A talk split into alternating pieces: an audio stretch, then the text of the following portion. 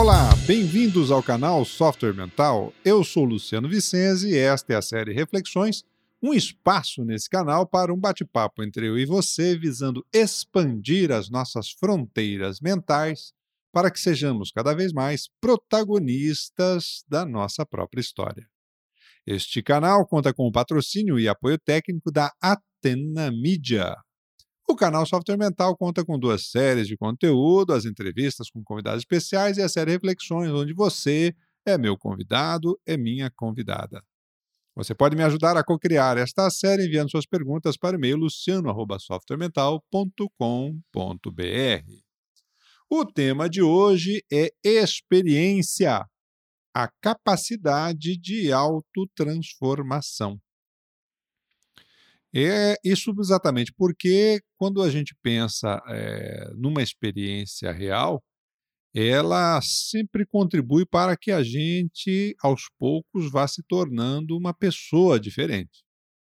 Mesmo a experiência do ponto de vista técnico, por exemplo, de uma pessoa que ela exerce uma função técnica, a própria repetição da atividade vai dando a ela um componente socioemocional muito interessante, porque ela sai de uma insegurança inicial, natural, de qualquer pessoa que está iniciando um trabalho, para uma condição de maior, maior conforto, ou maior autoconfiança, ou maior é, capacidade de lidar com os seus desafios de maneira mais segura. Então, sempre há um componente emocional ou socioemocional, mesmo numa experiência de base técnica. Quando a gente fala dentro de uma organização onde todas as áreas e partes são interconectadas numa espécie de rede, mesmo naquelas organizações de base vertical, com aquelas caixinhas é, verticalizadas, separando as áreas normalmente em silos, na prática, o trabalho de uma organização, ele é em rede, ele é conectado. As pessoas é que muitas vezes perdem a noção disso e, e acabam olhando apenas para a sua área, para a sua atividade, sem perceber exatamente qual a interconexão que elas é, têm com outras áreas ou profissionais, né? Então, quando a gente pega, por exemplo, a definição dicionarizada de experiência, experiência é o conhecimento ou aprendizado obtido através da prática ou pela vivência. Ou seja, não dá para ser experiente teórico. A experiência, ela necessariamente passa pela prática. Mas que tipo de prática é essa que, de fato, leva à autotransformação, que é o nosso interesse de conversar com você aqui? Justamente aquela em que o indivíduo está presente com a sua mente no aqui e agora. Na hora que ele está exercendo aquela atividade, ele está de fato concentrado e buscando expandir o seu conhecimento sobre aquele tipo de tarefa. Ela requer, então, por exemplo, a predisposição mental para aprender, ou a mente aberta para o novo, para o que é diferente de alguma forma. E, e, e é bom lembrar que mente aberta não significa, por exemplo, que você tenha que concordar com tudo que está à sua volta, é, mas sim refletir sobre o, a, a mensagem, a informação, o conteúdo daquela vivência para que é, você saia dela modificado de alguma forma. Então, quem busca apenas confirmar aquilo que já sabe pode até ter acesso a uma informação visual. Ou seja, está num determinado local, tem aquela, aquela vivência e aquela coleta de informação, mas não, não é capaz de processar e traduzir isso de uma forma justamente ampliar a sua experiência ou o seu domínio para novos campos, para novas áreas, para novas possibilidades. Então, por exemplo, um professor que dá a mesma aula do mesmo jeito há muitos anos, ele não amplia a experiência dele, porque ele não adquire novos conhecimentos, ele não se autotransforma com aquela experiência, com aquela vivência. Então, ele continua seguindo o mesmo molde. A hora que alguém pede ou que é necessário, por alguma razão, que ele modifique a sua forma de atuar, vem de novo a insegurança lá em cima. É bom que a gente entenda, então, que a experiência, do ponto de vista prático, é o principal componente que ajuda na reeducação do medo. É o principal componente que faz com que o medo, aos poucos, vá desaparecendo e a autoconfiança é, vá subindo, vai crescendo. Quando a pessoa, então, apenas repete, repete, repete, sem pensar no que está fazendo, porque ela não está no aqui e agora, porque ela está com a cabeça lá no passado, porque ela está com a cabeça lá no futuro, essa pessoa está robotizada. É um candidato sério a ser substituído pela robótica e pela inteligência artificial. É curioso que essa robotização acontece, por exemplo, também na nossa rotina, onde não raro a pessoa se torna, na verdade, gerida pela rotina que ela mesma criou. Em vez de ser ela a estabelecer e comandar o seu dia a dia, ela apenas é, repete automaticamente uma dada rotina. Isso é, é muito comum, inclusive, como input cultural, porque sempre que você tenta fazer as coisas de forma diferente, de algum nível, ou em algum nível, ou de alguma forma, você choca com o seu entorno, ou você surpreende o seu entorno. E, e, e não raro, então, é, um dos aspectos fundamentais aí do nosso estado de equilíbrio, que é a segurança, está justamente na tal da zona de conforto, ou na familiaridade sobre alguma coisa. Aquilo que é mais é, conveniente por uma questão pura e simples de que, é, embora pode, possa não ser bom, ela é familiar e te dá segurança por isso. A experiência, então, para que, que você saia da rotina, e, e aí um, um questionamento interessante para a gente pensar, né, que quando a gente, de fato, faz coisas novas, quando você pensa, por exemplo, na sua rotina do dia a dia, quando você pensa, por exemplo, na sua rotina semanal, quando você pensa na sua rotina mensal, o que é que tem de novo, de fato, ali? O que é que tem que ajuda você a se autotransformar? Parte dessa é, inatividade ou dessa passividade é justamente a nossa falta de predisposição mental para ampliar os nossos horizontes ou o nosso as nossas reflexões sobre qualquer tipo de, de vivência. Essa, essa experiência, então, quando a gente fala dela como um processo de, de, de aprendizado, necessariamente ela nos faz, é, nos remete à nossa capacidade de lidar com o erro. Tem um, um conto zen que eu gosto bastante, é muito simples e muito conhecido por todos aí, que chega lá o, o discípulo, né, para o, o mestre, e ele fala assim: mestre, como faço para ser sábio? E o mestre serenamente responde de forma bastante objetiva: boas escolhas. O discípulo para, fica é, mexido com aquela resposta, assim, mas, mas como fazer boas escolhas, mestre? E, novamente, de uma forma muito objetiva, o mestre responde: experiência. E o discípulo, muito interessado, busca aprofundar. E como adquirir experiência, mestre? Más escolhas. Ou seja, a experiência, ela também é considerada um teste, um experimento, sujeito aí a falhas e erros. Se você quer fazer certo da primeira vez, significa que a sua mente não está aberta para o aprendizado prático.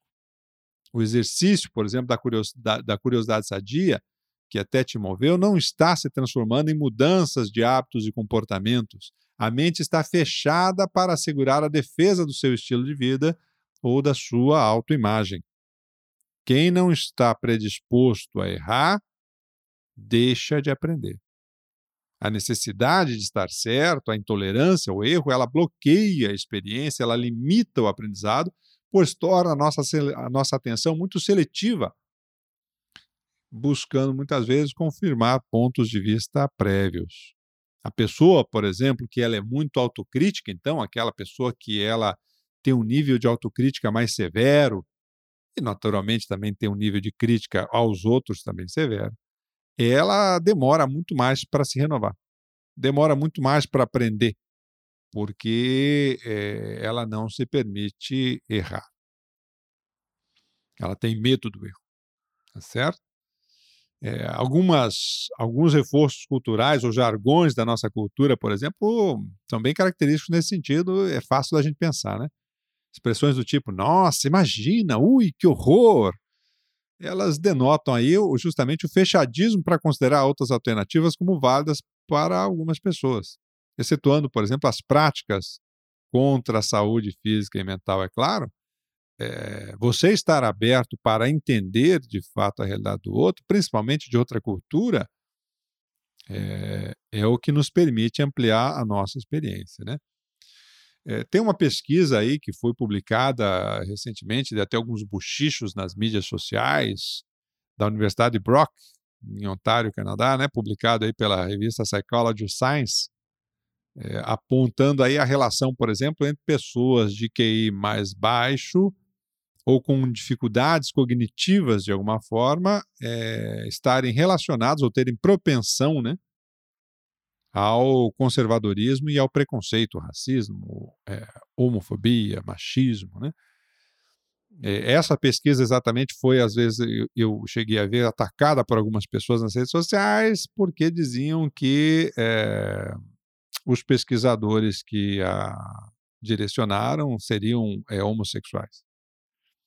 O que essas pessoas preconceituosamente não sabem, então, é que essas pesquisas, por exemplo, já foram feitas por outras, outros pesquisadores, né? Na Europa, nos Estados Unidos, e que confirma a mesma linha, confirma a mesma questão, né?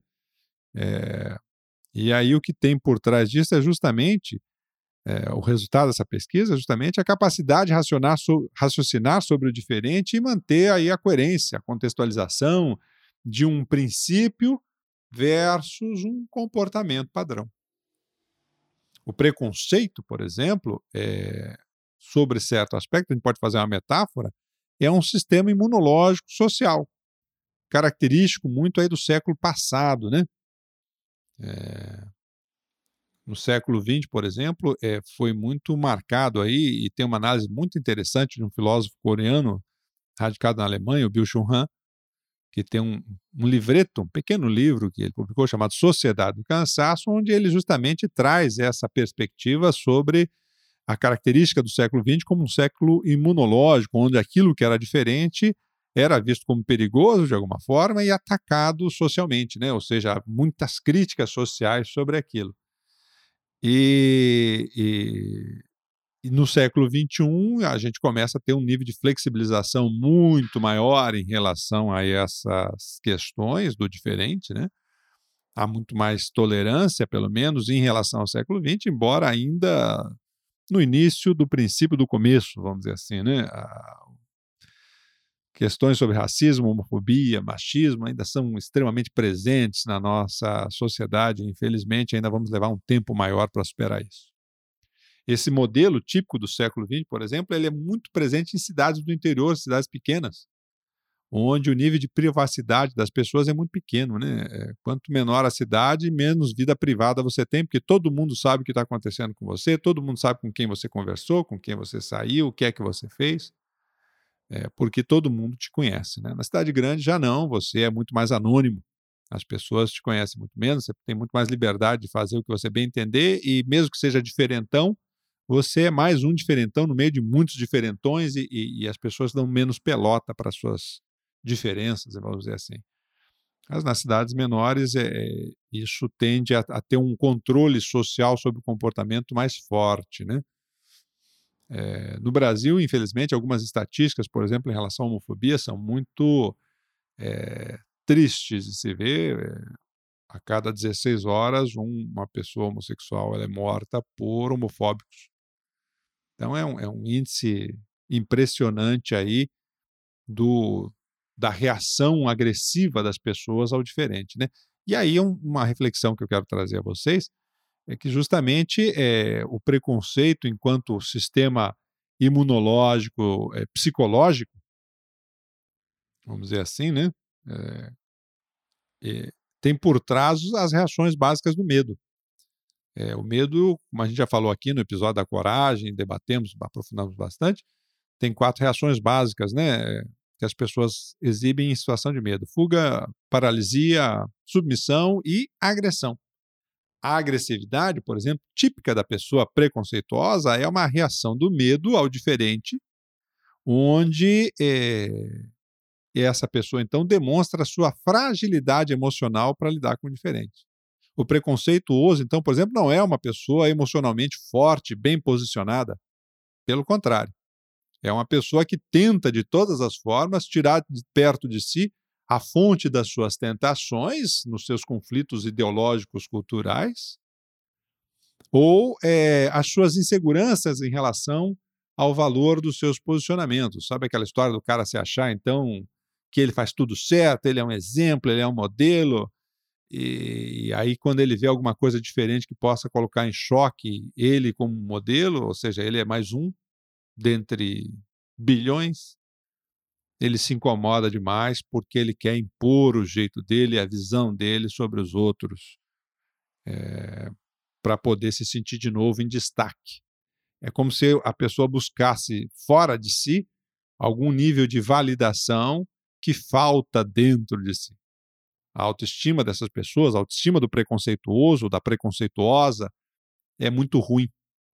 Há muito medo do seu próprio valor, há muito medo de não conseguir cumprir aquilo que ideologicamente está estabelecido pela cultura, ou é, se eu faço o sacrifício de não poder fazer, você também não pode. E aí é que aparece, então, as, as, a raiva como um, um componente de que o indivíduo se sente invadido de alguma forma e reage violentamente ao diferente. É, esse, e é justamente esse estado emocional de defesa, de insegurança, de medo, que bloqueia a experiência que transforma. A vivência que podia, poderia levar, por exemplo, a pessoa a um nível mais próximo da, do que se chama popularmente aí de sabedoria, isso aí não vai adiante justamente porque este medo bloqueia a capacidade de visão da pessoa. O medo, ele tem esse poder, vamos dizer assim, né? Ele afunila a visão. Ele torna a atenção extremamente seletiva por, uma, por um movimento fundamental de sobrevivência ou de defesa. A pessoa, então, quando ela está numa reação emocional mais forte, por exemplo, ligada ao medo, ela não enxerga muito bem o entorno, ela só enxerga, enxerga a fonte do seu medo. E isso faz com que ela não consiga ver as coisas que estão acontecendo à sua volta de uma maneira melhor. É, três fatores, então, bloqueiam a nossa experiência. É, a insegurança, a necessidade, então, por exemplo, do acúmulo como for, de bens e recursos, aí, como forma da pessoa se sentir segura, né? Então, os excessos. A baixa tolerância ao risco, por exemplo, é uma característica fundamental dessa insegurança que bloqueia a experiência, né? É, a pessoa que busca, através de novas vivências, simplesmente confirmar os seus pontos de vista prévios, anteriores, ela também acaba por não é, expandir, né? E acaba se tornando um, um acumulador de saberes teóricos, é, os quais geram aí capacidade ociosa. O segundo fator, então, que bloqueia essa experiência autotransformadora é justamente o julgamento é, depreciativo. Aquela tendência, por exemplo, da pessoa julgar e criticar os outros ou os contextos a partir dos seus próprios modelos, a partir das suas próprias crenças, tomando aí a parte é, de uma realidade como sendo o todo, né? Então, é aquela pessoa que apenas gosta de confirmar aquilo que já pensa, porque ela se tem como um modelo. E, por fim, uma, uma, uma reação muito comum dessa experiência que bloqueia a autotransformação, ou seja, dessa atitude que bloqueia a autotransformação, é justamente a tentativa de se impor aos outros, né? A pessoa, por exemplo, que define como que ela quer que as coisas sejam feitas e ela força a barra em cima dos outros para que os outros façam do jeito que ela quer que seja feito. Então, tem uma prioridade muito grande em entender, atender os seus interesses pessoais, de uma forma até egocêntrica ou egoísta, e muitas vezes é, se fecha há outras formas de se buscar um resultado, ou seja, tem a sua visão em si bastante limitada. É, algumas dicas que a gente daria, então, aqui para expandir esse nível de experiência, né? Em primeiro lugar, busque perceber que o diferente não é perigoso. Você não precisa atacá-lo, você não precisa desaparecer, ou, ou essa diferença, ou esse diferente, não precisa desaparecer para que você se sinta seguro ou segura. Abra mais a sua mente para entender que É, não é uma ameaça contra você. Você pode seguir com a sua vida em paz. Uma segunda dica que eu daria aqui é busque novas perspectivas, né, para cada contexto onde você estiver, ou situação, ou decisão. Busque pelo menos dois, três pontos de vista bem diferentes para analisar cada tipo de situação com as quais você convive, sem querer julgar ou impor. Olha, tem essa alternativa, analisei, tem uma segunda alternativa, analisei, tem uma terceira alternativa, para que você aprenda a olhar a situação por outros ângulos. E essa, essa é a minha visão, eu vou tomar uma decisão, qual seria a visão do outro, qual seria o melhor para o grupo, qual seria o melhor para o cliente, qual seria o melhor para o contexto, enfim, sair dessa linha única de fazer o que, aquilo que você acha que é o certo fazer. Procure enxergar outras opções antes de tomar as suas decisões e, e considere, de fato, é, outras alternativas como válidas. Por fim, a terceira dica que eu daria para você é avalie o quanto você, de fato, vem mudando os seus comportamentos. Avalie quais as mudanças mais significativas, por exemplo, que você teve nos seus comportamentos na última década, no último ano, no último quinquênio. Você que escolhe. Veja que só é possível a gente aumentar o nosso nível de experiência quando nós modificamos o nosso jeito de ser. Então, se você continua fazendo tudo do mesmo jeito, a vida está passando por você, meu velho, e você não está andando, não. Você está parado. A vida está andando, minha amiga, e você não sai do lugar. Só a única diferença é que cada dia a morte está mais próxima.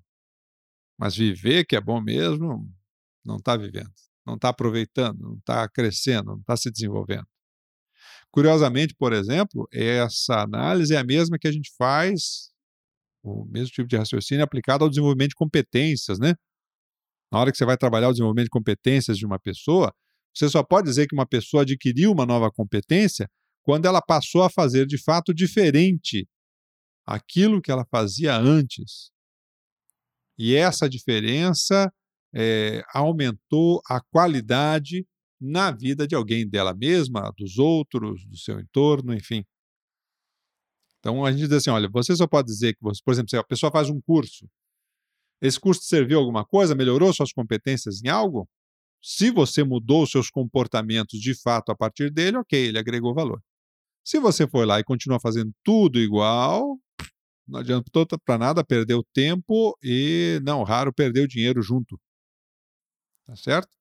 Então, se você quer analisar se você está adquirindo experiência com a vida, o que é que você tem mudado nos seus comportamentos? O que é que você tem mudado na sua rotina? O que é que você tem transformado em você mesmo para poder é, apresentar uma forma mais expandida de ser, de pensar, de viver a vida, enfim.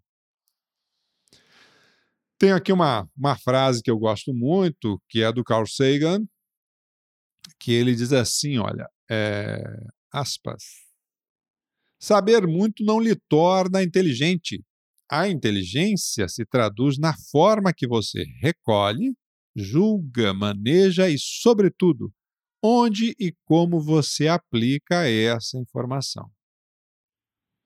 Então, aquele indivíduo de muitos saberes teóricos, ou aquele indivíduo que tem um Q I alto, não necessariamente isso faz com que ele se torne mais experiente em alguma coisa. A experiência se dá fundamentalmente pela prática. Tá bem? Muito bem, minha gente, vamos chegando aí ao final desse nosso primeiro episódio sobre a experiência, né? A parte um aí da, do nosso tema da experiência, a capacidade de autotransformação. É, no próximo episódio, nós vamos começar a expandir isso para a nossa visão multicultural. Muito bem, pessoal, estamos chegando então ao final de mais um episódio do nosso podcast, série Reflexões. Por que tratamos desses temas aqui no canal Software Mental? Porque confiamos que o mundo é um cenário de oportunidades para quem expande as suas fronteiras mentais. E você merece aproveitar essas oportunidades. Curta nossos podcasts, se inscreva no nosso canal no YouTube, nos acompanhe e mande as suas observações, que isso sempre nos ajuda. Um abraço, tchau!